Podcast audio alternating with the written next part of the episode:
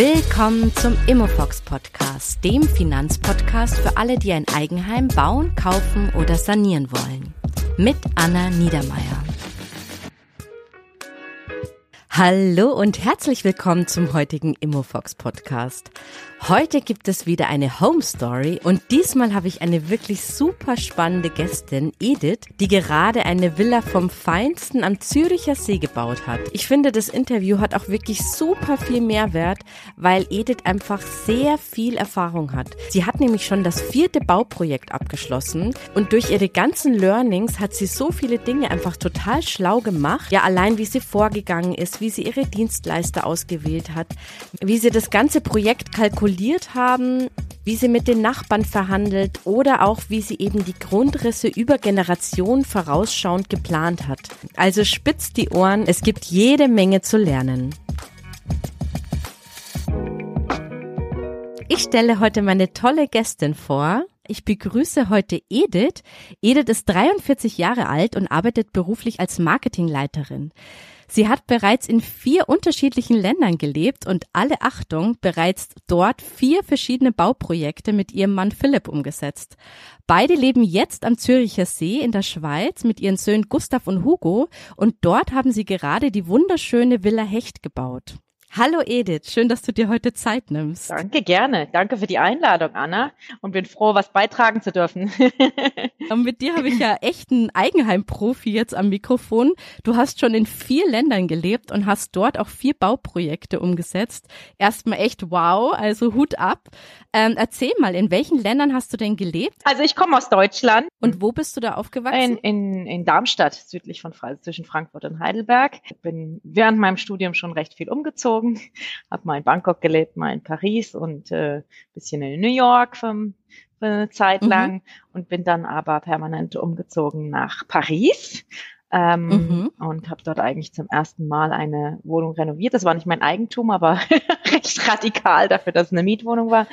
Und bin von okay. Paris dann ähm, aus Liebe zu, zu, zu Asien nach Hongkong gezogen und habe dort mich zum ersten Mal in das Abenteuer Eigentum gestürzt äh, und habe dort ähm, zwei Eigentumswohnungen nacheinander ähm, renoviert und äh, nach dem okay. Umzug in die Schweiz ähm, dann ja. dann äh, ein immer immer die die Fläche quasi immer verdoppelt und dort äh, zum ersten Mal dann ein ganzes Haus renoviert, ähm, 200 Jahre altes Haus äh, mit einem Anbau, den den wir neu gestaltet haben und wie du jetzt erwähnt hast, genau gerade zum ersten Mal einen kompletten Neubau abgeschlossen Okay, wow. Also erst mit drei Sanierungen und auch so ein bisschen größer, also von klein angefangen, kleine Sanierungen und dann sind die Sanierungen auch immer größer geworden. Ja, man kann sagen, also ich fast immer verdoppelt von 60 Quadratmeter auf 110, von 110 auf 180 und von 180 jetzt dann auf 400. Also ähm, wir haben uns quasi dann okay. auch äh, an, an diese Komplexität ähm, herangetastet. Manchmal ist es ganz gut, erstmal klein zu üben. Ja, das stimmt, das stimmt, auf alle Fälle. Und dieses 200 Jahre alte Haus, war das ähm, denkmalgeschützt oder was, was muss man sich da vorstellen? Was war das für ein Gebäude? Ein ganz spannendes Gebäude. Und zwar, wir haben zu dem Zeitpunkt unser erstes gemeinsames Bauprojekt quasi gesucht oder Renovationsprojekt. Und wir wollten ganz spezifisch etwas mit Charakter mit Charme mhm. und mit Ecken und mit Kanten. Und äh, mhm. stolperten über dieses Haus, ähm, was von außen das gar nicht so hergezeigt hat. Es war ein altes Gasthaus, ähm, was von außen zwar verputzt war, aber eigentlich ein Fachwerkhaus am Pilderweg nach Einsiedeln, also der, der Beginn von San mhm. Compostelo, der in der Schweiz anfängt irgendwo, ähm, ähm, mhm. an diesem Pilgerweg eine alte Wagnerei. Ähm, mit dem ersten Stock war früher ein Restaurant, also es hatte ähm, ganz viele Fenster, ähm, schöne Holzbalken, also alles, was man sich so wünscht, knarrende Decken, mhm. ähm, Original Holztäfer im ersten Stock und dort haben wir dann einmal komplett den Anbau erneuert. Das war ein Konzertsaal mit Kirchenorgel, believe it or not, ähm, äh, haben das in einen okay. Gartenumbau umgebaut, also Abriss, äh, Neubau von einem Anbau und dann komplettes mhm. Dach saniert. Ähm, äh, von neue Küche, aber eben die Elemente, die noch alt waren, weil das muss bei 200 Jahre alten Haus mit einigen Renovationszyklen dazwischen ist es ja, ist da ja auch nicht immer alles original. Das, was original war, haben wir alles ähm, erhalten. Genau. Und ähm, mhm. der ganze Prozess hat fast drei Jahre gedauert. Ähm, ja. In Etappen mit ein paar Rückschlägen, mit ein bisschen nochmal neu bauen, was man schon gemacht hatte, ähm, mit äh, ein paar Schnittstellenthemen zwischen ähm, Bauunternehmern und ähm, genau nach drei Jahren war es fertig und dann kratzt es uns ähm, nochmal was Neues zu machen. das gibt's ja gar nicht. Also ihr habt äh, drei Jahre liebevoll so ein altes Gebäude saniert Habt ihr dann auch final drin gelebt, mhm. dann auch ein paar Jahre? Ah, wir sind schon auf die Baustelle gezogen. auch das ah, gehört wow, dazu. Okay. auch das gehört dazu. Ja, ja, nach sechs Monaten wohnten wir auf der Baustelle. Ja, das haben wir auch gemacht, aber ich muss sagen, ich fand es ein bisschen stressig. Wenigstens ist man dran. Und es kommt ja auch ja. darauf an, wenn man das scheibchenweise macht. Ähm, also gut, die ersten Wochen war die Küche noch nicht mal fertig, aber nun gut, ohne Kinder ist vieles machbar und ich habe auch schon die verrücktesten Geschichten von Leuten, die da in Wohnwegen gewohnt haben. Also wir haben zumindest immer im Haus gelebt Mm, und okay, äh, aber zwischenzeitlich in einem Haus äh, im ersten Stock, wo dann der zweite Stock kein Dach mehr hatte. Aber äh, das ist es war hoffentlich nicht Winter. Das, nein, das war nicht Winter und finde auch, dass das sind alles Erinnerungen und again, das ist jetzt vier Bauprojekte zurückgeschaut. Ähm, ich finde, das ist auch etwas, was dazugehört, über was man da, das, was man seine Lebensgeschichte, was irgendwie auf was man dann auch irgendwie mit einem gewissen Stolz zurückblickt, äh, manchmal die Augen verdreht, sagt, hey Schatz, weißt du noch und äh, wie ist das gewesen und wie crazy war das eigentlich? Ohne das hat man kein richtiges Bauprojekt gehabt. Dazu meine ich nicht, dass, dass jeder auf eine Baustelle ziehen muss, aber, aber das ist nicht ganz ungewöhnlich, glaube ich, gerade wenn es um ähm, Altbausanierungen geht. Also dieses Improvisieren und im ja. Improvisierten auch so ein bisschen ja. leben. Aber warum habt ihr euch dann entschieden, da wieder wegzuziehen? War das, gab es da berufliche Gründe oder seid ihr einfach leidenschaftliche Bauherren? Also erstmal das ja, das auch. mhm. ähm, das Bauen, für mich ist mehr der Weg das Ziel als das Ziel das Ziel ist. Mhm. Ähm, nein, ich finde, der, der Prozess ist immer wieder schmerzhaft, aber schön. Wir sind im gleichen Zug, sind wir früher auch Marathon gelaufen, das ist eigentlich dasselbe. Man quält sich vier Stunden, um danach, um danach das über die Linie kommen zu genießen. Also es ist vielleicht ein bisschen mhm. so das. Also ähm, nein, der Prozess des, des, des Entscheidungen treffens, des Bauens, des, des, des Planens, des Visualisierens, das finde ich toll. Insofern ist das nicht ganz, ist, ist es auch nicht ganz abwegig davon zu sprechen. Aber wir hatten eigentlich auch nicht gesagt, dass wir direkt wieder umziehen wollen. Ähm, und das ist ja auch ein Thema, das du bestimmt ähm, nicht im ersten Podcast hier besprichst. Erstmal ein Grundstück finden ist ja wie ein, mhm. wie ein Ticket in ja. der Lotterie. Und wir sprechen mhm. hier, ähm, äh, im, im, sag ich mal, um das Zürcher, um den Zürcher See herum noch viel mehr.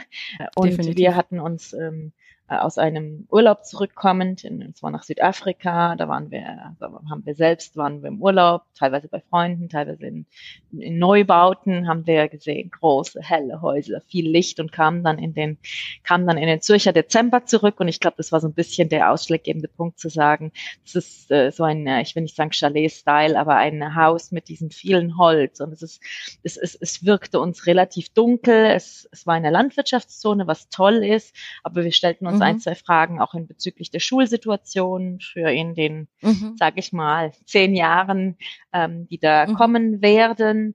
Ähm, unsere Kinder waren damals noch nicht in der Schule ähm, und sagten, du, ähm, wenn wir was finden, das ähm, näher an der Stadt ist, ähm, größer und heller, also ein, ein Grundstück, das einen Neubau erlaubt, der potenziell auch noch so mhm. groß ist, dass wir ähm, einen Teil vermieten können, also nach dem, sage ich mal, dem vierten mhm. Projekt den Schritt gehen, auch einen Teil von der Immobilie quasi zu bewirtschaften im Sinne von zu vermieten und äh, unverbaubare Seesicht und wir können es uns leisten, dann machen wir es nochmal. Aber wir gingen davon aus, dass wir fünf bis zehn Jahre brauchen, bis wir, bis wir dieses Glück haben.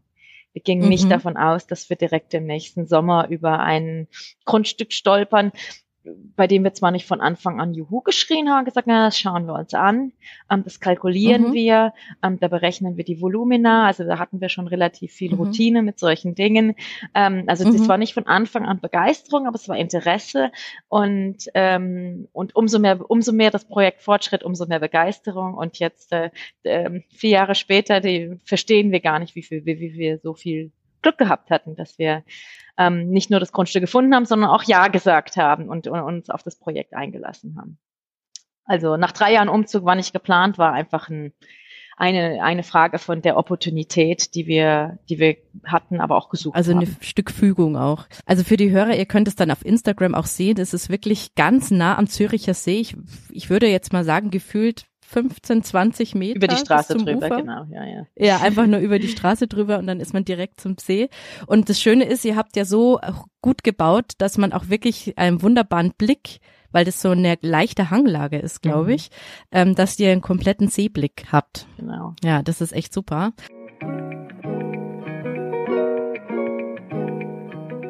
Aber erzähl mal, wie kam es dazu, dass ihr über dieses Grundstück gestolpert seid? Dadurch, dass es so ein bisschen unsere Leidenschaft ist und wir nach der Fertigstellung des letzten Hauses irgendwie eben einen Zweifel hatten, ist das unser Forever Home und auch nicht irgendwie, ähm, wir hatten immer noch so ein Auge auf dem Markt, sprich äh, ähm, digitale Suchmaschinen an, da kam immer mal wieder Mhm. was rein. Ähm, wir hatten auch ein, zwei Sachen vorher schon mal intensiver angeschaut und auch noch schon mal mitgeboten in, in unserem Raum. Mhm. Hier sind es sehr häufig Bieterverfahren, ähm, wo wir aber Mhm. oft mit über eine Million überboten wurden.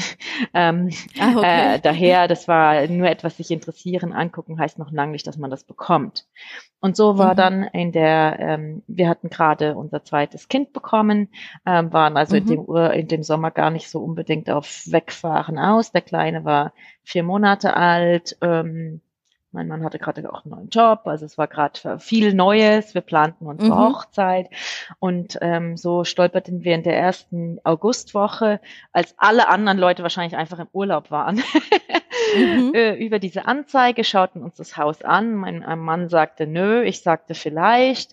Und dann sagte ich, komm, machen wir ein Angebot. Und mein Mann sagte dann noch, ja, aber zehn Prozent unter dem, was sie verlangen. Und äh, ich gesagt, das sagst du nur, weil du eigentlich gar keine Lust hast. Also es ging so ein bisschen mit, mh, na toll, irgendwie los. Aber Mhm. ähm, haben uns dann eigentlich immer mehr in die Materie hineingeschafft, was an eben an äh, Bauvolumen möglich ist. Du hast schon erwähnt, es ist also äh, in, nicht, nicht direkt am See, sondern hinter der Straße. Das ist in Zürich ein großer Unterschied, der meistens in einem zweistelligen, zweistelligen Millionenbetrag sich manifestiert, Okay. welche Seite der Straße man ist. Also nicht mit dem, Okay. mit dem famösen Seeanstoß, sondern auf der anderen Straßenseite. Ähm, und ähm, gerade in, auf der, auf dem Teil des Ufers, wo wir sind, äh, also an der, sag ich mal, hat das relativ steile Ufer, also es ist ein sehr hangiges Mhm. Grundstück, ähm, Mhm. was, was wir, was wir durchaus begrüßt haben, weil man dann eben äh, äh, diese, so eine Terrassensituation äh, Mhm. mit, äh, aber auch, äh, ja, das, wie du erwähnt hast, aus jeder Etage hat man eigentlich bei uns Sicht aufs Wasser. Das ist, und das ist, Mhm, ähm, das ist das ist sehr, sehr viel, das ist sehr viel wert und das ist eigentlich ja unbezahlbar. Das ist wunderschön. da stand aber dann ein altes Haus drauf. Genau. Ähm, und das ist vielleicht Mhm. auch noch so zu der Erlangensgeschichte. Es stand ein altes Haus drauf. Das Grundstück ähm, mit dem alten Haus, das Haus war eigentlich so inadäquat ähm, für, sag ich mal, jemand, der das kaufen würde, der hätte, hat mit dem Haus eigentlich nichts anfangen können. Sprich, es, es, es, es rief nach jemand, der den Mut hat, die, die, den finanziellen Schnur, vielleicht auch Erfahrung, ähm, zu sagen, nee, ich reiß ab und ich baue neu. Ich glaube, ein Kaufen Mhm. oder Sanieren hat sich einfach nicht gelohnt. Ich weiß nicht, wie viele Leute sich das dann angeguckt haben. Auf der anderen Seite Mhm. war das Grundstück zu klein für einen professionellen Developer. Es war so ein bisschen zwischen Stuhl und Angel Mhm. gefallen und dann auch noch in einer Jahreszeit, wo es wirklich nicht so viele Interessenten gab. Und so viel wir wissen, waren wir sogar die Einzigen, die sich für dieses Grundstück interessiert haben, was wir heute mal äh, auf Kopfschütteln Wow. stoßen. Aber ja. Und, äh, und dann fingen wir an. Wir hatten ähm, unsere, unseren Bauträger, kannten wir von anderen Projekten, die wir uns so in Zuge Mhm. ähm, der Suche schon mal angeschaut hatten und gingen dann direkt auch ähm, auf die äh, Marti Design House, eben die wir schon ein bisschen kannten, ähm, zu und sagten, ähm, könnt ihr könnt ihr eine Projektstudie machen, weil wir haben das Gefühl, hier ist eine, die Katze ist irgendwo im Sack. Ähm, das kann eigentlich gar nicht Mhm. sein. Wie können wir die einzigen Interessenten sein für dieses Grundstück ähm, und haben eigentlich ähm, ähm, noch vor der Kaufunterzeichnung ähm, an eine, sag ich mal, eine Projektstudie auch in die Gemeinde eingegeben. Wir haben Bodenproben nehmen lassen, also über verseuchten Boden, über alles haben wir eigentlich ähm, versucht auszuschließen, weil wir, weil wir das Gefühl hatten, irgendwo ist ein Haken an der Sache. Und gab es auch einen Haken, also oder irgendwas, oder war das einfach mangelnde Vorstellungskraft? Wir, wir suchen ihn, also eben meine, ähm, ich glaube, es war August, ich glaube, es war ähm, für, zu groß für manche, zu klein für andere. Und so hatten wir okay. Glück. Vielleicht muss man das einfach so akzeptieren. Ja. Die Bank hat uns bestätigt, dass wir Glück hatten. Ah ja, okay, sehr gut. So einen Bau, so einen Plan und so eine Bauabnahme, die macht man ja mal nicht eben gerade geschwind und und äh, in, mit dem Grundstückskauf haben, ging, war, hatten wir bereits ähm, Schulden und Tilgung, also das hatte mhm. und haben dann ähm, im Schweinsgalopp dieses andere Haus verkauft innerhalb von wenigen, genau innerhalb mhm. von wenigen, ich will nicht sagen Wochen, aber so hat sich's angefühlt. Also das, das ja. haben wir auch selbst den Verkauf organisiert ähm, und abgewickelt und ähm, und sind dann in eine Wohnung gezogen in der Zwischenzeit, die wir eigentlich die Entstehung von dem neuen Haus geplant haben. Also wir sind dann quasi zwischencampiert woanders. Wir hatten mal gedacht anderthalb Jahre, es sind dann doch irgendwie zweieinhalb, fast drei Jahre geworden. Und wo war das? Wo war dann die Wohnung? Oh, in der Nähe von wo wir vorher waren. Also wir wollten den, Ach so, okay. den, den Wechsel, sag ich mal, den, den Umgebungswechsel den Kindern nicht zweimal zumuten. Ähm, mhm, das hat sich okay. so ergeben. Und ähm, aber was eigentlich finde ich noch interessanter ist, dass wir das Haus, während wir die, wir wollten uns mit der Planung Zeit lassen oder auch uns nicht ähm, drängen lassen müssen und haben das alte mhm. Haus, die Altbaumasse in der Zwischenzeit vermietet, damit wir kostenfrei ah äh, ohne mhm. Zinsbelastung, ohne Kreditbelastung okay. eigentlich ähm, diese ganzen Prozesse vollziehen können. Ähm, ja. Dazu gehört natürlich die Planung ähm, mit Architekten, dazu gehört mhm. die Baubewilligung, dazu gehören ja. ähm, auch Dinge, die man mit den Nachbarn klären muss. Und ähm, das rate ich jedem, der, der baut oder der auch vielleicht nicht gerade im Neubau liegt, aber wo auch ähm, ja, bestehende Gebäude nicht nur auf dem Grundstück, sondern auch nebendran, ähm, dem muss man auch, äh, also ist, man ist gut dran geraten, wenn man Zeit hat, ähm, solche Dinge zu planen und wir sind froh, ähm, haben wir ähm, die, diese Zeit so uns organisiert, dass wir keinen Kostendruck hatten in der Zeit. Habt ihr Einwilligungen von Nachbarn gebraucht für irgendwelche Maßnahmen? Ähm, solange man ähm, innerhalb von ähm, Zonen, Größen und ähm, Richtwerten baut, braucht man ja eigentlich keine Einwilligung. Aber ja, genau. die Frage ist immer, ähm, äh, was ist das legale, die das, das legale, sag ich mal, legal requirement und was ist das, was mhm. man eigentlich in einem guten nachbarschaftlichen Verhältnis anstrebt. Ja. Und, und zwar ist ja. wichtig, wir haben uns ähm, mit dem Vorprojekt oder mit dem angehenden Projekt bei unseren Nachbarn vorgestellt, ähm, mhm. haben Kaffee mit denen getrunken, ähm, wir haben auch ihre Meinung gefragt. Ähm, mhm. ähm, und das ist für uns ganz wichtig gewesen, dass es auf direktem Weg ist und nicht über die Architekten und nicht über mhm. eine Bauausschreibung etc., sondern dass man sich, dass man die Menschen dahinter kennt und sieht und deren ähm, deren, was, was für sie auch wichtig ist. Und jeder hat andere Gesichtspunkte, die für ihn wichtig sind, je nachdem, ob mhm. man die Immobilie selbst vermietet, äh, bewohnt, ob es eine vermietete Immobilie mhm. ist, in welcher Lebensphase ja. man sich befindet. Und mit einer Partei hatten wir verschiedene Rechtetäusche.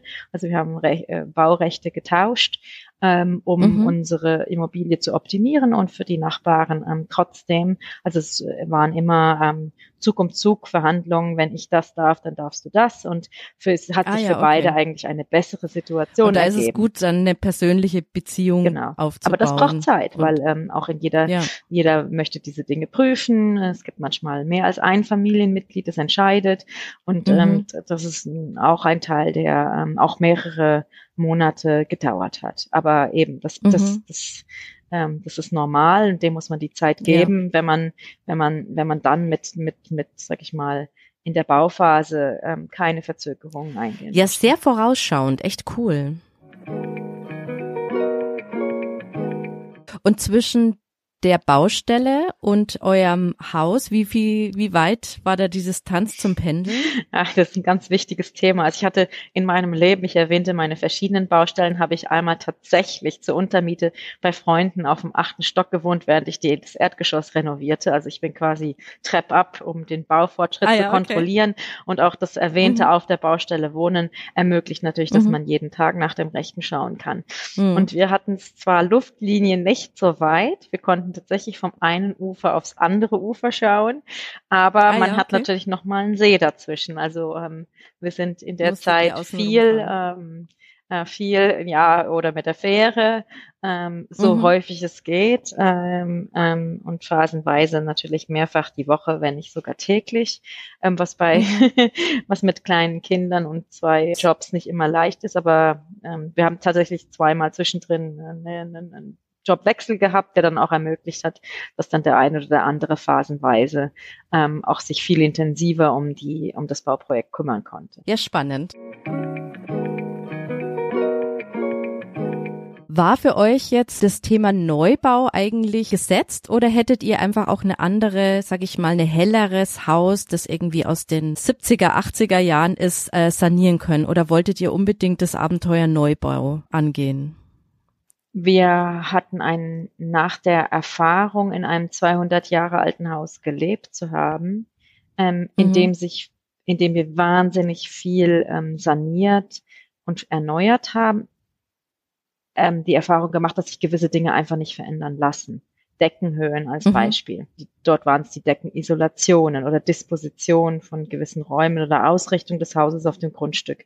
Solche Dinge kann man mhm. natürlich nicht mehr schön renovieren. Ähm, das mhm. ist aber auch der Charme. Und den Charme hatten wir einmal ganz konkret gesucht und danach eigentlich ähm, wollten wir ganz konkret so viel wie möglich bestimmen können. Und wir haben diese Diskussion als als Paar gehabt. Ähm, mhm. Und wir haben uns gesagt damals, ähm, wenn San Sanierung, dann etwas, was es sich lohnt zu sanieren. Ähm, mhm. und, und dann muss es eine totale Entkernung sein. Also auch das mhm. Thema ähm, Wasserleitung, das Thema Stromleitung, die uns ähm, bei einer, sag ich mal, also einer sehr umfassenden Sanierung ähm, trotzdem immer wieder ein bisschen in den Rücken gefallen ist. Mhm. Das wäre sonst so, so total Entkernung, aber dann muss es mhm. natürlich lohnen, die Mauern stehen zu lassen. Ja, ja. ja. Okay. Also wir, ähm, so die Anekdote, als wir damals unser 200 Jahre altes Haus erworben haben und einen Bauleiter aus der Region, also tatsächlich aus demselben ähm, Ort, sogar Quartier, also wenige hundert Meter entfernt, hat er seine, sein Unternehmen, ähm, den, mit dem gesprochen haben. Heißt, er hat sich hingesetzt und gesagt, schauen Sie, Sie haben jetzt noch die Möglichkeit abzureisen. Du hast vorhin die Frage gestellt, es stand nicht unter Denkmalschutz, er war aber in einer Kernzone, also gewisse äh, äußere Elemente haben, ja. muss, waren sehr streng reglementiert, ähm, aber es war nicht denkmalgeschützt. Und der mhm. sagt uns wirklich, Sie haben jetzt noch die Chance auf Abriss. Und es ist lustig, in der Zeit, die wir danach ähm, Objekte besichtigt haben, wo halt auf Grundstücken, vor allem hier um den Zürichsee, häufig gern Gebäude stehen. So viele leere Grundstücke gibt es nicht oder gibt es gar nicht mhm. fast. Ähm, haben wir immer wieder, ich will nicht sagen Personen belächelt, die, die, die gesagt haben, oh, das könnte man noch renovieren. Wir gesagt haben, wir haben es, es, es, es, es muss schon, musste für uns schon dann einen wirklichen Grund haben, ähm, zu sagen, Renovation mhm. machen wir nochmal. Eben aus den genannten Gründen, wirklich strukturelle mhm. Themen, okay. Ausrichtung des Gebäudes, ja. Deckenhöhen ähm, und mhm. die Altlasten, die man halt einfach mit Leitungen Elektrizität etc. Mhm, mit sich ja. mitschleppt. Du hast schon ein bisschen das Thema Finanzierung angesprochen. Wie habt ihr denn so für euch rausgefunden, äh, was ihr euch da leisten könnt oder wie ihr das jetzt aufbaut, auch mit dem Thema Vermietung und das andere Haus verkaufen? Habt ihr das euch irgendwie alles selbst ausgerechnet oder seid ihr da zu einer Beratung gegangen? Wie seid ihr da vorgegangen? Mhm. Also das war ja nicht der erste Swap. Ähm, ich mhm. ähm, habe einmal bereits in Hongkong so einen Wohnungsswap gemacht, wo ich eigentlich das ähm, Object of Desire, also ich wusste schon, was ich kaufen will und musste quasi mhm. noch rausfinden, wie, wie viel kann ich die andere Wohnung verkaufen. Und das war dann ein Excel, mhm. ein dynamisches Excel-Sheet, wo das, mhm. das kriege ich dort raus. Das heißt, dort kann ich so viel bieten. Ähm, mhm. äh, und das war so die erste, sag ich mal, für mich, damals noch ohne meinen Mann, die erste Übung, um sich dem anzunähern. Und auch ähm, dort hat man natürlich dann verstanden, wie viel, wie, was bedeutet es in Bezug auf Einkommen, was bedeutet es in mhm. Bezug auf Wert, wie viel kann ich, ja, wie viel kann ich mich dort ähm, belasten. Also es war nicht die, das erste Mal, dass wir die Übung hatten, mhm. ähm, aber du sprichst es an. Es war natürlich ähm, mit dem Projekt der Größenordnung äh, und mit dem Thema Vermietung nochmal ein ganz anderer Challenge. Mhm. Mhm. Mein Mann kommt aus der Finanzbranche, 20 Jahre im Banking, Banking ah, ja, okay. gearbeitet. Das heißt, er hat dann natürlich ein Grundverständnis. Ähm, mhm. äh, wir hatten damals tatsächlich das erste Haus, ähm, ähm, die, die ganze Finanzierung über den Arbeitgeber gemacht. Das haben wir beim zweiten mhm. Mal konkret nicht gewollt, weil wenn es dann Arbeitgeberwechsel gibt, ist es gar nicht mehr so leicht. Das heißt, wir wollten mhm. das wirklich aufgrund von der Langfristigkeit, ähm, wollten wir da wirklich ähm, das unabhängig, unabhängig ähm, mhm. von dem Arbeitsverhältnis die beste Lösung für uns suchen. Ähm, und hatten das dann eigentlich ähm, äh, mit, ähm, sag ich mal, schon andere Projekte auch mit Banken vorab geklärt. ist ja oft so, dass man zwei, drei Mal anfragt, äh, vielleicht mhm. durch diese Prozesse bereits ein Gefühl bekommt. Und das möchte ich auch jedem, der zum ersten Mal ein Haus sucht, sagen. Wenn du beim ersten Mal nicht den Zuschlag bekommst, sei froh drum, weil es wäre gar nicht gut gewesen. Wenn du beim zweiten, mhm. dritten Mal nicht den Zuschlag bekommst, ist auch nicht schlimm, weil man wird immer mhm man versteht die Zusammenhänge immer besser, umso mehr man eigentlich sucht und kann auch Dinge ähm, besser bewerten. Also wir sagen uns manchmal, dass wir das erste Haus eigentlich zu schnell gefunden haben und zu schnell ähm, ähm, da, sag ich mal, die, die Signatur drunter gesetzt haben. Also wir hatten schon ein paar mhm. Erfahrungen und danach hatten wir ähm, äh, einen Finanzierungsplan aufgestellt, auch mit der Bank. Die Banken müssen sich das Objekt individuell ja so oder so jedes Mal neu anschauen. Mhm. Also wenn man dann, ja. aber man weiß schon an wen schicken, man weiß schon was schicken, was sind die Eckdaten, die die Bank auch braucht, mhm. um dort, weil oft ist es ja auch in einem gewissen Zeitrahmen gefragt, um dort auch dann die Antwort zu geben, ja, das könnt ihr machen oder nicht. Ja, ähm, genau. Man braucht ja dann genau. auch so ein bisschen ein Gefühl. Genau. Mhm. Und man kommt eigentlich, ist es so wie, wie oft, dass man eigentlich von einem sehr, von einem groben Konstrukt sich immer stärker annähert. In dem Moment, wo ich das Haus noch nicht fertig geplant habe mit den Architekten, kann ich nicht abschätzen, was die Mieteinnahmen sein werden. Also wir haben die mhm. ähm, Wohnung, die wir jetzt vermieten, von ursprünglich geplanten ich glaube, es waren einmal irgendwie 84 Quadratmeter mit einem Bad auf inzwischen 110 Quadratmeter mit zwei Bädern. Das sind natürlich mhm. wiederum andere Mieteinnahmen, sind auch andere ja, Baukosten. Das also das Ganze mhm. muss man sich auch als einen dynamischen Prozess vorstellen, gerade bei so einer Größenordnung. Mhm. Und da spreche ich wieder auf die Planungszeit an, die braucht man ja auch. Ähm, mhm. aber schlussendlich muss man irgendwann mal sagen, ja, nee, ich, ich, ich engagiere mich, das funktioniert und ja, das ist, mhm. ähm, wir hatten damals einen, vor allem einen Kontakt bei der Bank, den mein Mann auch persönlich kannte. Das ist nicht, muss man nicht zwingend haben, aber das hat natürlich in dem ja. Fall geholfen, ähm, um, um das Ganze anzuschauen. Ähm, und ähm, bei jetzt bei unserem Projekt ähm, war es auch verpflichtend, dass sie immer wieder Zwischenstände an die Bank gegeben haben, ähm, mhm. inwieweit ähm, de, der Fortschritt ähm, erfüllt ist, um die ähm, verschiedene Zahlungen auszulösen ja. ähm, und, und das quasi auch wie mit begleitet worden.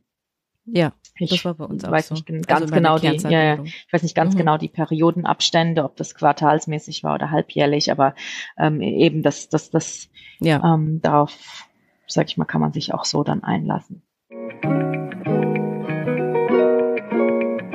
Und wie habt ihr dieses Team zusammengestellt? Also, also du hattest ja von so Architekten gesprochen, die natürlich die Volumina berechnen und auch überlegen, wie viel Wohnfläche ich habe. Wie seid ihr da auf, also das eine war jetzt quasi ein Kontakt äh, aus dem Bekanntenkreis über die Bank und die Architekten, waren die auch schon bekannt oder waren die quasi neu im Spiel?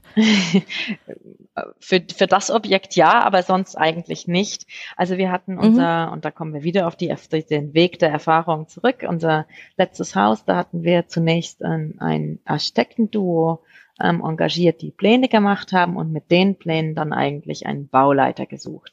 Und das ist mal die mhm. erste Schnittstelle weil der Architekt hat sich mhm. ausgedacht, was der Bauleiter vielleicht als nicht umsetzbar mhm. hält oder etwas anderes gemacht hätte, außer in Erfahrungen über Bewilligungen es anders angegangen wäre. Ähm, und Schnittstellen sind immer schwierig, weil derjenige, der die Altlasten erbt, ist dann immer eigentlich der Bauherr. Ähm, und das möchte ich keinem der einzelnen Parteien anlasten. Das ist einfach normal. Mhm. Und danach hatten wir dann den Anbau mit noch einem anderen Bauleiter gemacht und das war dann, das war dann gar nicht gut. Okay. Das heißt, unser Augenmerk aus unserer persönlichen Erfahrung heraus war, möglichst eine Schnitt, schnittstellenfreie ähm, Betreuung zu haben und die hatten wir mhm. schon im Vorfeld identifiziert mit Marti Design House, ähm, die die mhm. Architektur machen, aber auch gleichzeitig ein, ein sage ich mal, einen Komplettpreis anbieten, der Architektur und Bau, mhm. die gesamte Ausführung beinhalten. Das ist ein mhm. relativ großes Unternehmen in der Schweiz. Ähm, auch das war uns mhm. wichtig, dass das jemand mit einer Reputation ist, ähm, der dann nicht einfach pleite geht oder verschwindet. Ja, ja, genau. Also das, das ist nämlich das sind genau, das sind Kriterien, die uns aus Erfahrung heraus sehr wichtig waren. Und wir hatten schon ähm, zwei ähm, Grundstücke oder ein Projekt von ihnen gesehen und einmal Grundstücke mit ihnen angeschaut. Also der, der Erst, Erstkontakt war auch schon mhm. da. Und wir sind mit mhm. dem ähm, Grundstück und dem möglichen Prozess, äh, Projekt an Marti herangetreten. Und die haben mhm. uns quasi als ähm, äh, Vorschlag dann schon mal ein erstes Objekt gezeichnet. Das war noch bevor wir mhm. eigentlich den Vertrag mit Marti eingegangen sind. Es war einfach, dass sie gesagt haben, das könnten wir für euch dort machen. Mhm. Und das kommt dann ähm, ich glaube, da gibt's noch keine Grobkostenschätzung dazu, aber natürlich diskutiert man dann drüber, was könnte sowas mhm. in etwa kosten. Mhm. Genau. Ja, genau. Und wie habt ihr das abgeschätzt, die Reputation und das Vertrauen? Weil das ist immer, glaube ich, auch bei vielen dann die Frage, es gibt ja viele Bauträger, die auch so äh, schlüsselfertig oder so Kompaktlösungen anbieten. Aber woher weiß man dann, ja, wem man vertraut? Hm. Wie habt ihr das gemacht? Es ist so, die sind sehr organisiert und gut aufgestellt, haben auch direkt eine Liste an ähm, Referenzen mitgegeben, die man auch kontaktieren konnte mhm. und wir haben auch Referenzen kontaktiert, ja. Also, und das würde ich jedem raten. Genau. Ah ja, und die habt ihr dann auch nach Erfahrungen befragt. Genau. Und das ist eigentlich nichts mhm. ganz Ungewöhnliches. Ähm, das würde ich auch jedem raten, mhm. ähm, nach Referenzen ja. zu fragen ähm, oder sich vielleicht mal ein Referenzhaus anzuschauen. Das ist jetzt im Falle von mhm. Marti ähm, der Fall, dass sie auch immer bei der Fertigstellung, so unterschreibt man quasi direkt bei Vertrags- und Unterschrift, dass man sagt, bei der Fertigstellung ähm, stellt man ein Wochenende zur Verfügung, dass also der fertige Bau noch unbezogen, ähm, dass das mhm. Marti ähm, auch potenziellen Kunden zeigen kann. Und in in, ah, ja, dieser, okay. mhm. in dieser Art hatten wir schon Häuser, fertiggestellte Häuser von Marti gesehen. Also das war, mhm, okay. ja, das, ähm, da, sag ich mal, da war das Vertrauen da. Ähm, und sag ich mal, da hat man auch eine Idee von der Qualität, die gebaut wird. Mhm. Ja, okay. Und dann die Referenzen, die ihr noch genau. quasi persönlich angefragt habt und dann hat man ja schon ein ganz gutes genau. Basis, um so ein Vertrauen aufbauen zu können. Genau.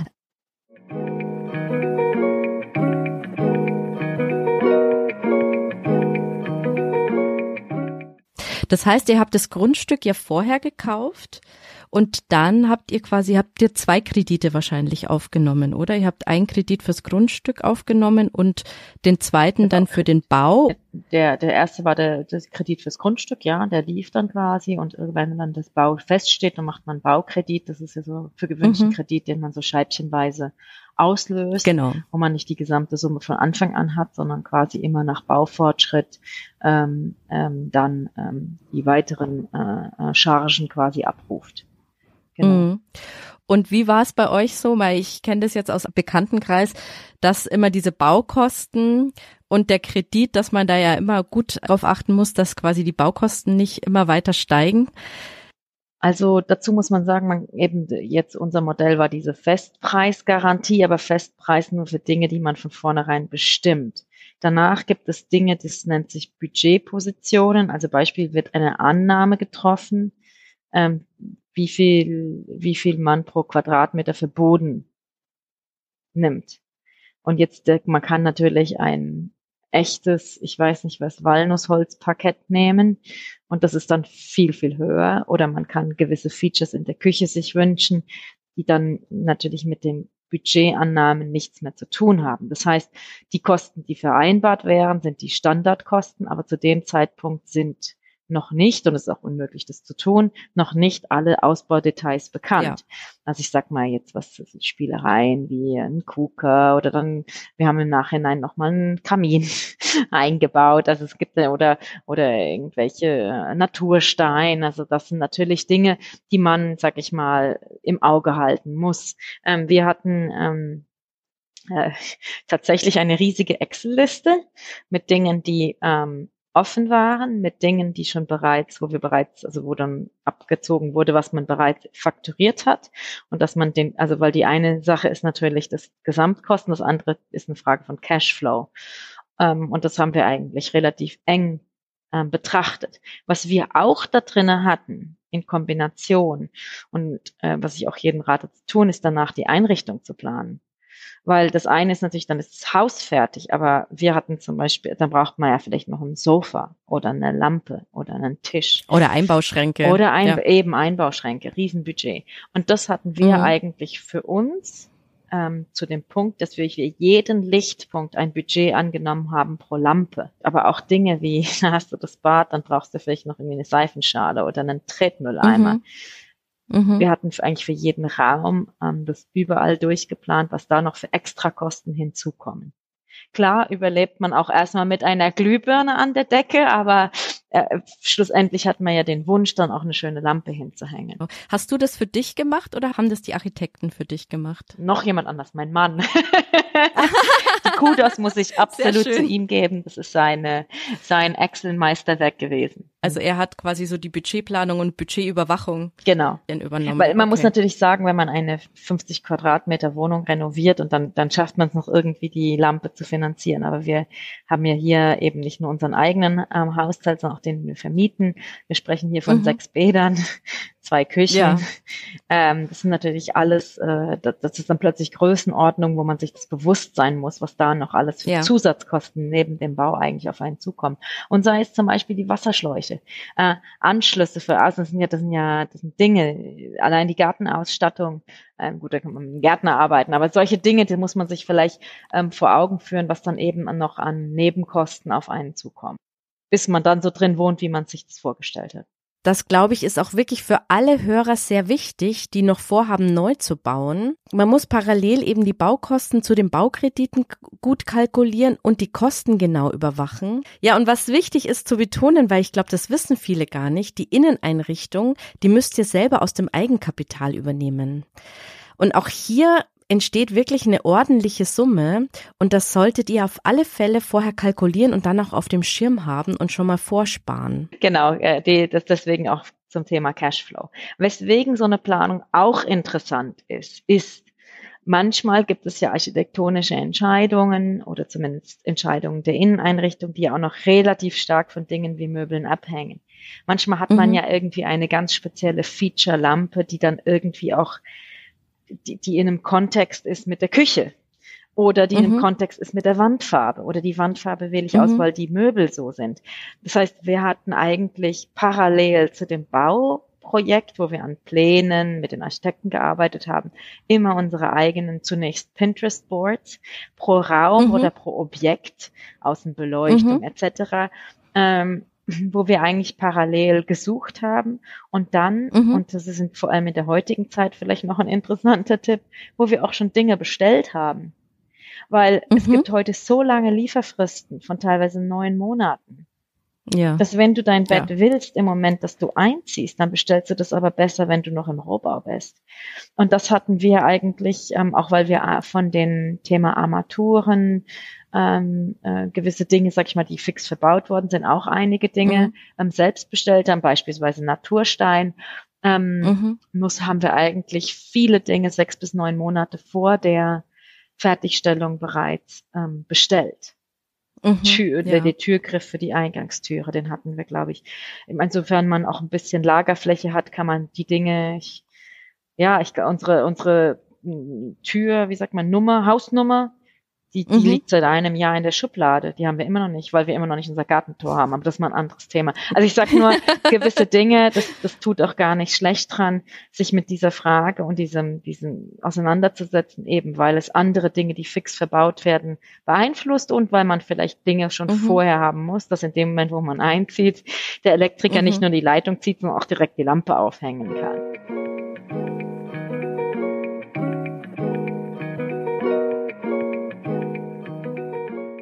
Thema Architektenzusammenarbeit.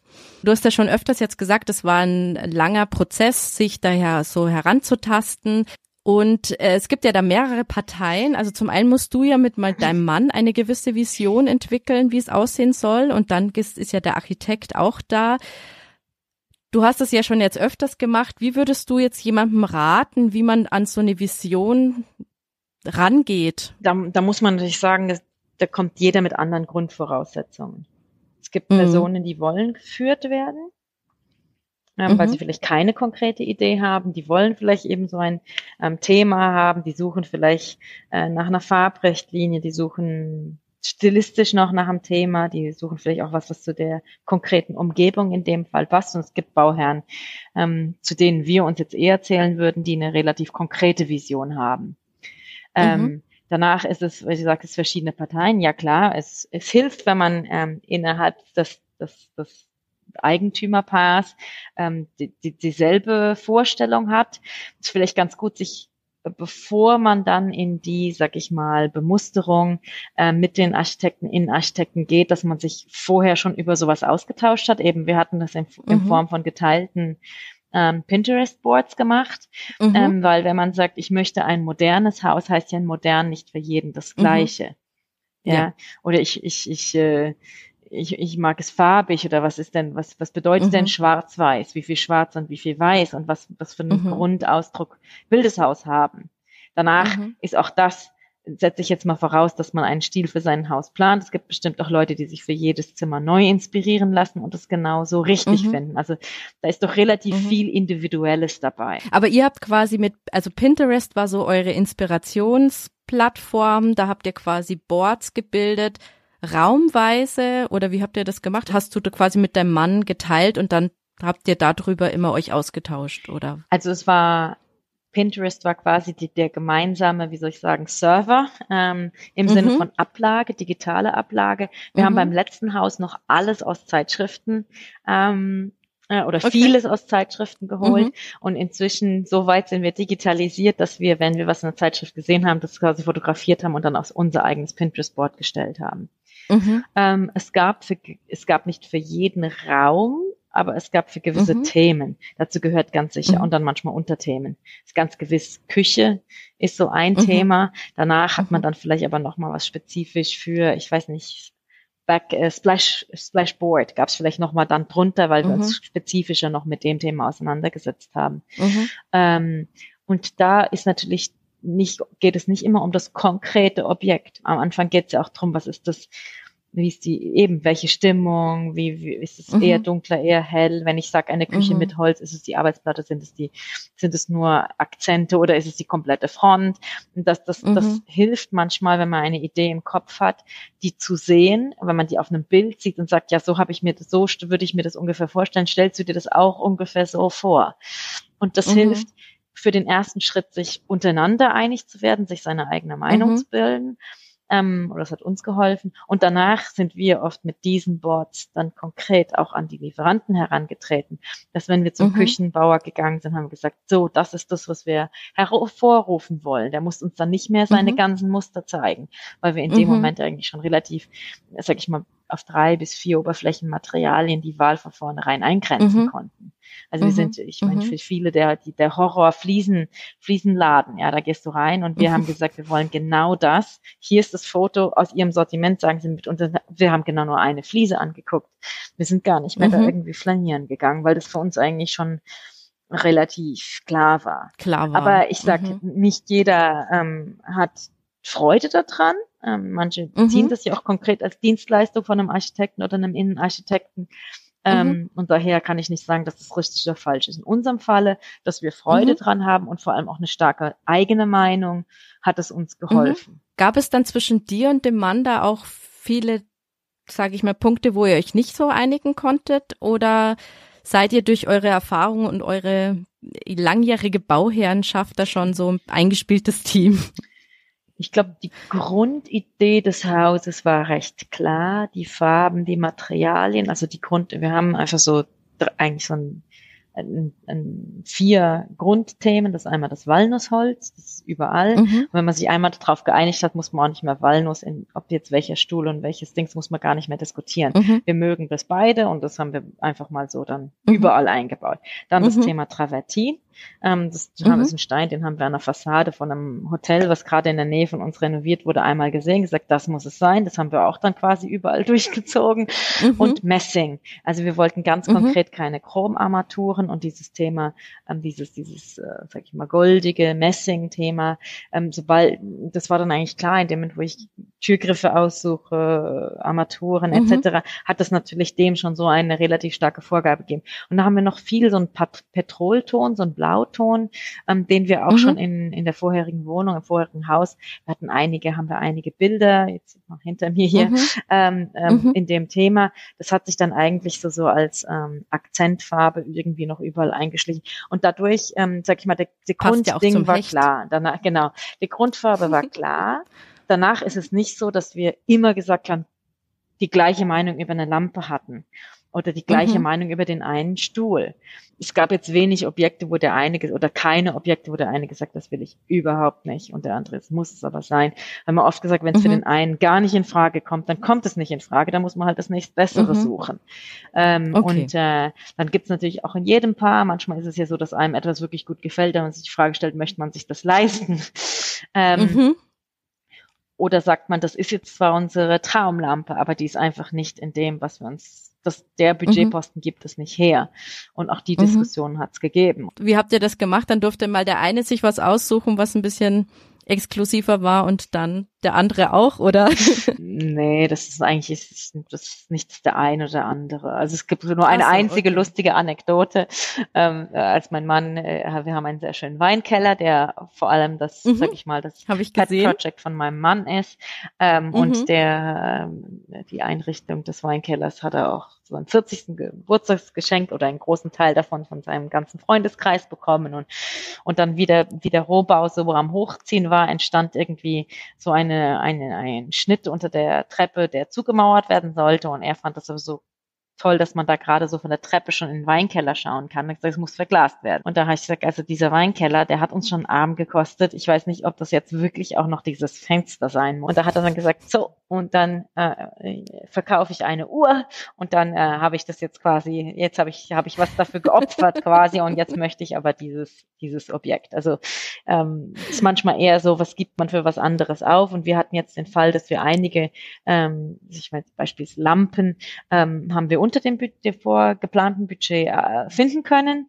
Ähm, auch ah, ganz okay. teilweise erstaunt, wo ich gesagt habe, wow, okay, jetzt hätten wir nicht gedacht, dass wir so eine schöne Lampe so, so günstig kriegen und dafür ist dann eine, ähm, die ist signifikant teurer, als das wir eigentlich mal anschaffen wollen. Ah, ja, okay. Aber so hat sich mhm. dann irgendwie wieder ausgeglichen. Ich denke, bei manchen Objekten, wenn es dann auch ein bisschen wehtut, wenn man da darüber spricht, das sind genau die, wo man dann Jahre, Jahrzehnte lang danach sagt, ey, das, das hat sich äh, wahnsinnig schön und ich freue mich immer noch drüber. Im Idealfall.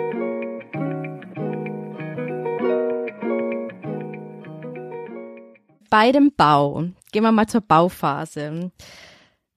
Ihr habt ja jetzt ähm, mit einem Bauträger zusammengearbeitet. Ähm, das war ja auch eine ganz bewusste Entscheidung, dass ihr die einzelnen Gewerke nicht selber beauftragen wolltet. War das die richtige Entscheidung oder würdet ihr sagen, wir würden es nächste Mal anders machen? Ja, würden wir wieder so machen. Würdet ihr wieder so machen? Genau. Okay, also es war für euch, du hast schon diese Schnittstellenthematik genau. ja auch vorher mal angesprochen. Wir würden das absolut. Das war eine ganz bewusste Entscheidung. Wir würden das absolut wieder machen. Ja. Gab es sonst irgendwelche Herausforderungen, die euch irgendwie ja gestresst haben oder wo ihr sagt, äh, boah, das würden wir das nächste Mal irgendwie anders machen? Es gibt bei einem Bau immer Dinge, die man anders machen würde. Ich glaube, auch das darf einen nicht stressen. Es sind immer ja. Dinge, wo du drin stehst und sagst, das, warum habe ich das eigentlich so gemacht? Mir fallen spontan mhm. jetzt zwei, drei Sachen ein. Unsere Küchenschränke sind 15 Zentimeter zu hoch. Warum haben wir nicht ein ähm, bodentiefes Fenster vor der Badewanne? Dinge, wo du sagst, warum eigentlich? Und du kannst es niemand anlasten außer dir selbst. Du hast die Entscheidung einfach mhm. so getroffen. Und ich glaube, da darf man sich nicht grämen, vor allem wenn man weiß, es geht jedem so. Und ich würde behaupten, mhm. es geht jedem so. Ähm, danach ja. Dinge, die wir fundamental anders machen würden, fallen mir jetzt spontan nicht ein.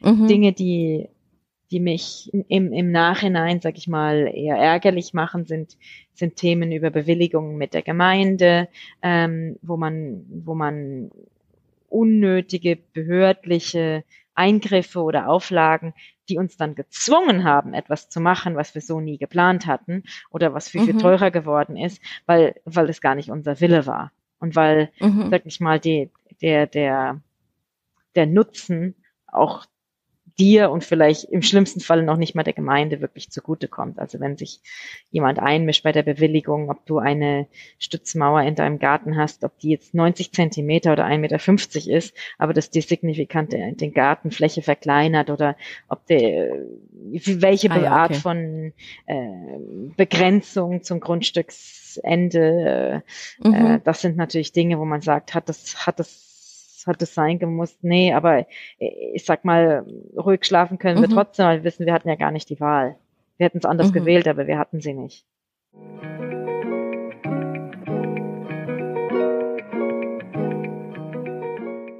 Warum heißt das Haus eigentlich Villa Hecht? Es gibt viele Gründe.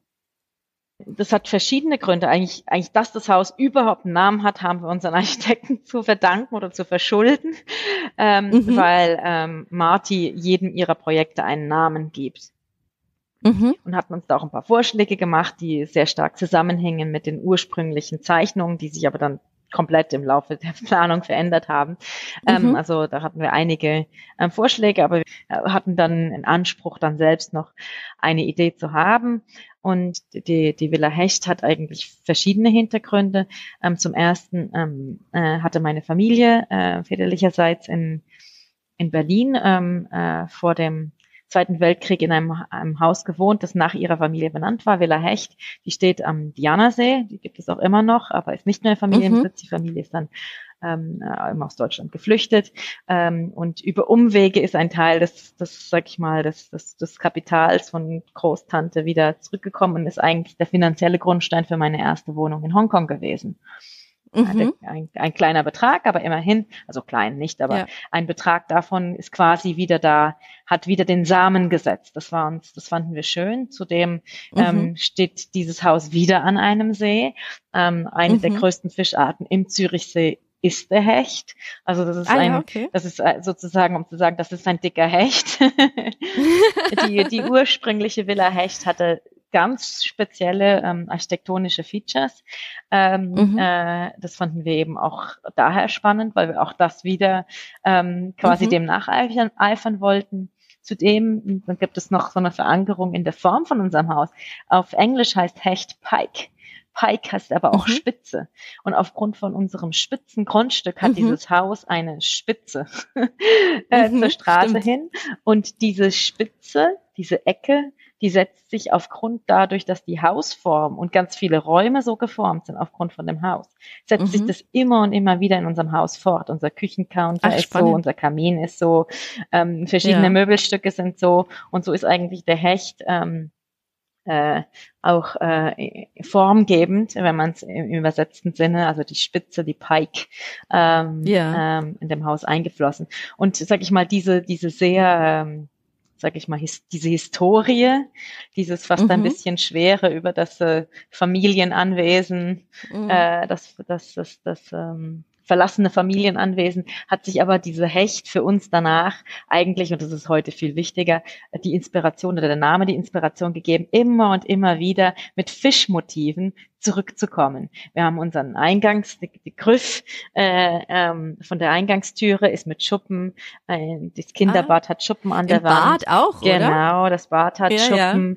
Ja. Ähm, mhm. Wir haben ganz tollen Stoff, habe ich gefunden, für unsere ähm, Wohnzimmerpolster, also die Kissen, ähm, aus mhm. ein Design aus den 1920ern, also ein antiken Stoffdesign mhm. äh, mit Fischen äh, und ja, diese, diese, diese, sag ich mal, dieser maritime ähm, Gedanke, das Thema ja Fisch, Lebensbewohner, unser, Gästebad ist auch mit so Unterwasserthemen ausgestattet.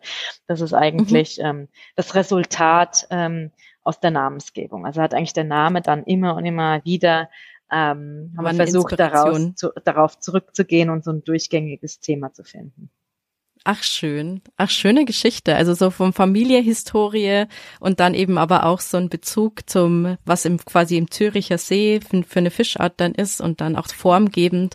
Also eine schöne Metapher. Okay, coole Geschichte. Weil ich dachte, es ist eigentlich profan einfach der Nachname, aber dann wusste ich ja irgendwann, ist es nicht der Nachname. genau. genau, das stimmt. Das ist es. war einmal ah, der cool. Nachname. Wir haben, wir haben noch ein paar alte Silbergegenstände, wo die, äh, wo der mit dem Haar und den und den und den Fisch graviert auch auch mhm. diese diese ursprüngliche dieses ursprüngliche Haus hatte auch viele Fisch, also aber dann konkret Hechtkonnotationen. Ähm, ja. Genau. Ach, das ist ja schön.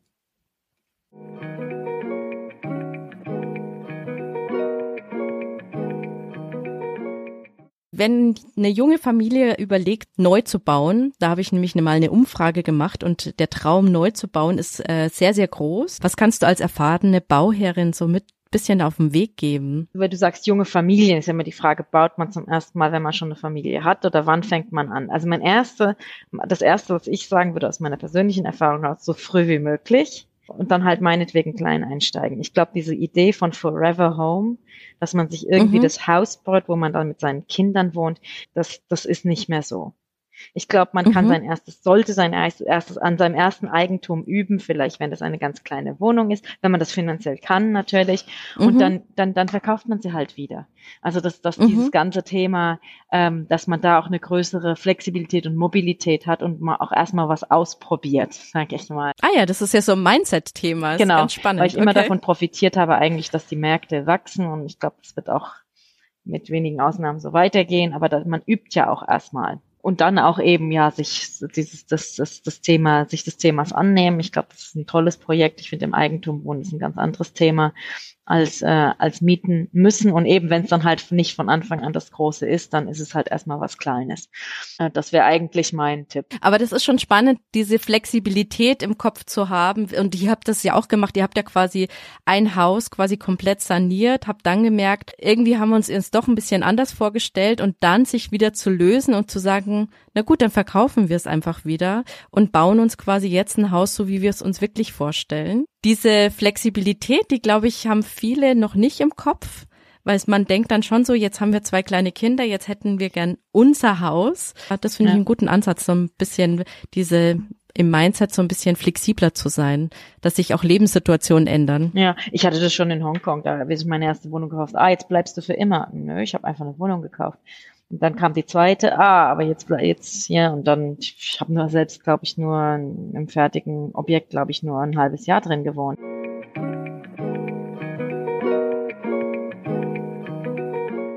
Was ich vielleicht da noch hervorheben will, ist jetzt mit dem aktuellen Haus, haben wir von vornherein diese Flexibilität auch eingeplant.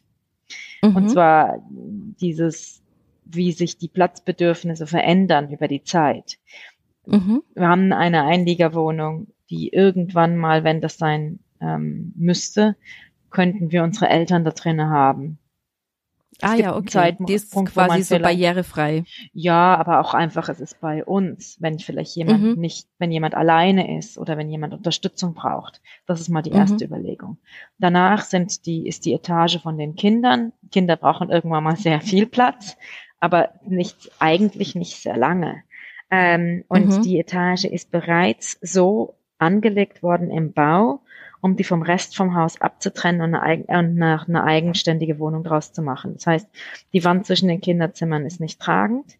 In einem mhm. Kinderzimmer hat es bereits komplette Küchenanschlüsse und mhm. es gibt ein Außenfenster, ähm, das bereits so geplant ist mit Klingelanschlüssen, Stromanschlüssen, ähm, um dort einen eigenen separaten Eingang zu machen. Das heißt, entweder haben beide Kinder eine dreieinhalb Zimmerwohnung im Haus oder wir haben einen oberen Teil und unten sind zwei Wohnungen vermietet oder man kann das Ganze scheibchenweise verkaufen.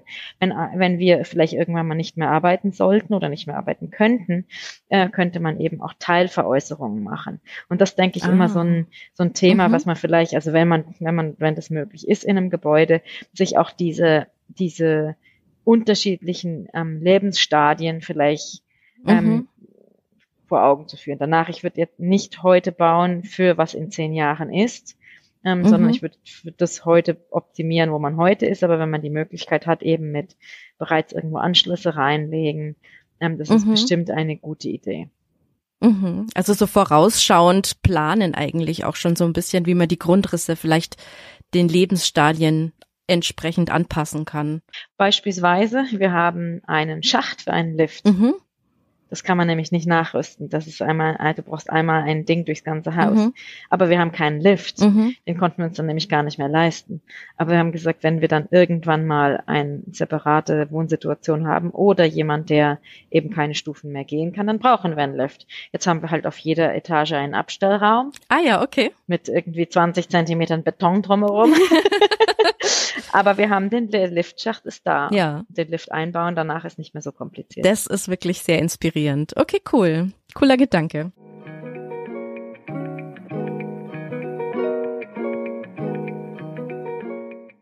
So Bauphasen sind ja auch immer generell ja ein Zusatzaufwand zu, man hat ja seinen Job, man hat seine Familie, seine Kinder und so ein Bauprojekt ist natürlich auch eine Zusatzbelastung. Man muss ja viel besprechen. Also allein zeitlich ist es ja schon ein enormer Aufwand. Wie war das jetzt für euch? Weil ihr habt euch ja bewusst nach der ersten ähm, Baustelle nochmal gedacht, jetzt machen wir es nochmal. habt ihr da irgendwelche Ratschläge oder Erfahrungen oder Routinen?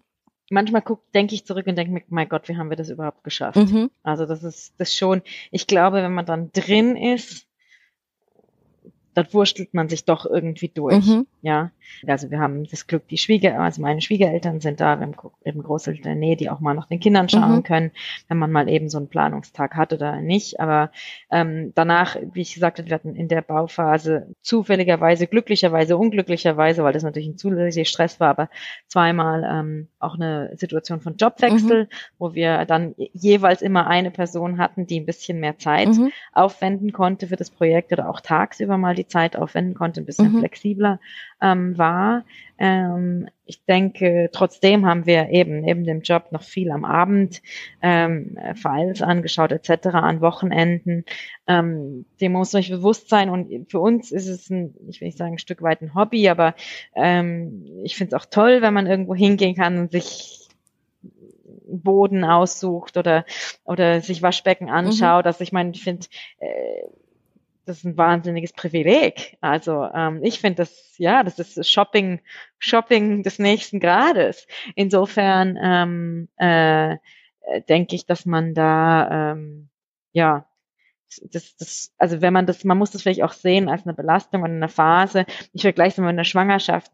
Natürlich ist es irgendwie, hat man da einen riesen Bauch und dann tun vielleicht mal die Beine weh und man ist vielleicht mal müde oder mal sodbrennt. Ich weiß nicht, was man alles in der, Sch aber irgendwie ist es auch eine ganz, ganz spezielle Phase. Ähm, und die kommt vielleicht nicht fünfmal im Leben wieder und die würde ich doch so auch auskosten. Ähm, äh, ja, ansonsten denke ich effizient, dass man, dass man, dass man Dinge dokumentiert, dass man sie schriftlich macht, dass man sauber arbeitet, auch als Bau, ähm, also als Bauherr, ähm, dass man sich Sachen dokumentiert, dass man sich Ordner hat, dass man das möglichst auch digital alles ablegt. Das hilft, denke ich, dem, dem, dem Vorankommen.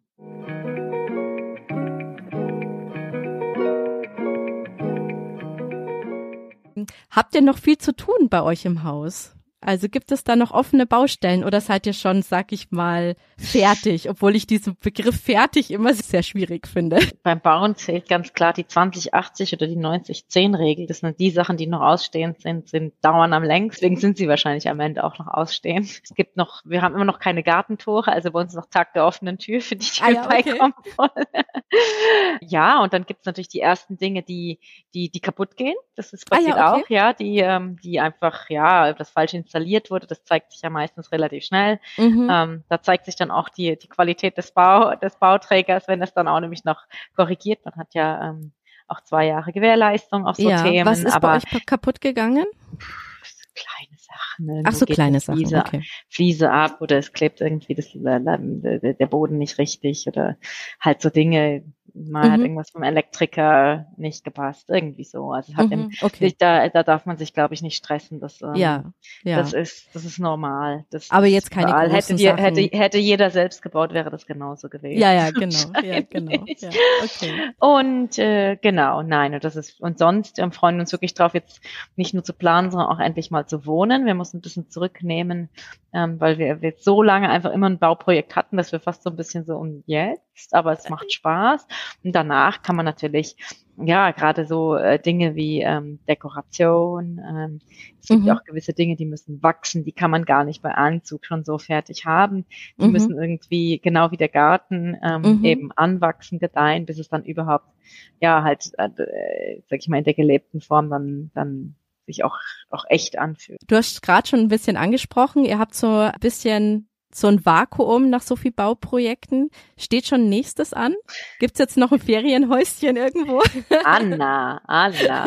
Also ganz kurz vor der Fertigstellung von diesem Haus, also nach drei Jahren Projekt, habe ich ein mhm. Grundstück gesehen in einer ganz coolen Gemeinde hier. Ich habe meinem Mann gesagt, du schau. Okay. Das doch. Und dann sagte zu mir, Edith, wenn du jetzt bereits an das nächste Bauprojekt denkst, lasse ich mich scheiden. das heißt, ähm, entweder muss ich das eben nebenberuflich für andere machen oder wie du sagst, vielleicht mal ein Ferienhaus. Aber erstmal wohnen wir hier ein bisschen drin. Ähm, ja. Aber äh, never say never und vor allem always say Hashtag, ist auch ein Hashtag, den ich liebe, never forever home. Ja, den habe ich gesehen. Never ja, forever genau. home. Das ist so ein Ding, wie man kann es doch nie wissen. Und äh, ja, das und und das das nächstvollste kommt dann doch immer noch mal. Und ähm, ganz in dem Sinne haben wir die letzten, oder habe ich auch die letzten Sachen immer komplett möbliert veräußert. Ah ja, okay. Die Sachen meistens komplett genauso da reingepasst haben und in den neuen Stil und die neue Situation und ähm, und deswegen die Ideen für wie das nächste Haus aussehen würde, habe ich bereits. Ah ja, okay. Tatsächlich. Das Moodboard steht. Follow me to find out more. ja, genau. Ich glaube, da gibt's noch eine Menge zu sehen. Stay tuned for more, genau. Ach, sehr cool. Nee, das fand ich jetzt ein wunderschönes Schlusswort, weil es auch so zu deinem Mindset und zu seinem, deinem Lebensweg so gut passt. Ja, und deshalb glaube ich, äh, kann man auf alle Fälle dir weiter folgen auf Instagram. Da passiert noch einiges. Für alle, die die Villa Hecht kennenlernen wollen und auch mal die wunderschönen Bilder sehen wollen, verlinke ich alles in den Show Notes. Unter @villahecht findet ihr das auf Instagram mit sehr vielen Fotos und Reels. Was mir besonders gefallen hat, war eben dieser wunderschöne Züricher Seeblick von jeder Terrasse, dass die Balkone auch so offen gestaltet wurden, dass man den See auch wirklich durch diese Glasscheiben so wunderschön sieht. Und äh, der Küchenbereich fand ich super. Was ich auch cool fand, war diese, diese Fliesen im Bad mit diesem äh, Schuppen. Also da musste ich gleich bei Hecht, habe ich mir gedacht, ah ja, sehr cool aufgenommen, das Thema. Also schaut euch, euch gerne die Fotos an, das ist wirklich ganz, ganz inspirierend. Herzlichen Dank, Anna, für die Zeit und das Interesse an unserem Projekt. Ja, und ich danke für das Interview und auch den, äh, ja, das Teilen von den Erfahrungen. also vielen, vielen Dank. Danke dir, Anna. Schönes Wochenende. 阿迪。Ja, das war die Home Story der Villa Hecht. Ja, ich finde, wir können alle eine Menge von Edith lernen. Sie ist wirklich ein echter Profi. Wenn euch diese Folge jetzt gefallen hat, dann teilt sie doch auch gerne mit Freunden, die gerade auch über das Thema Haus- und Wohnungskaufen nachdenken. Und wer meinen Guide zur Entwicklung der Immobilienpreise haben möchte, das ist mein kostenloses Freebie. Der kann gerne in den Shownotes den Link klicken und den runterladen. Abonniert auch gerne meinen Kanal, damit ihr keine weitere frische Folge verpasst. Und natürlich freue ich mich total über eine gute Bewertung bei Apple und Spotify. Also bis zum nächsten Mal. Ich freue mich auf euch. Bis dann. Ciao.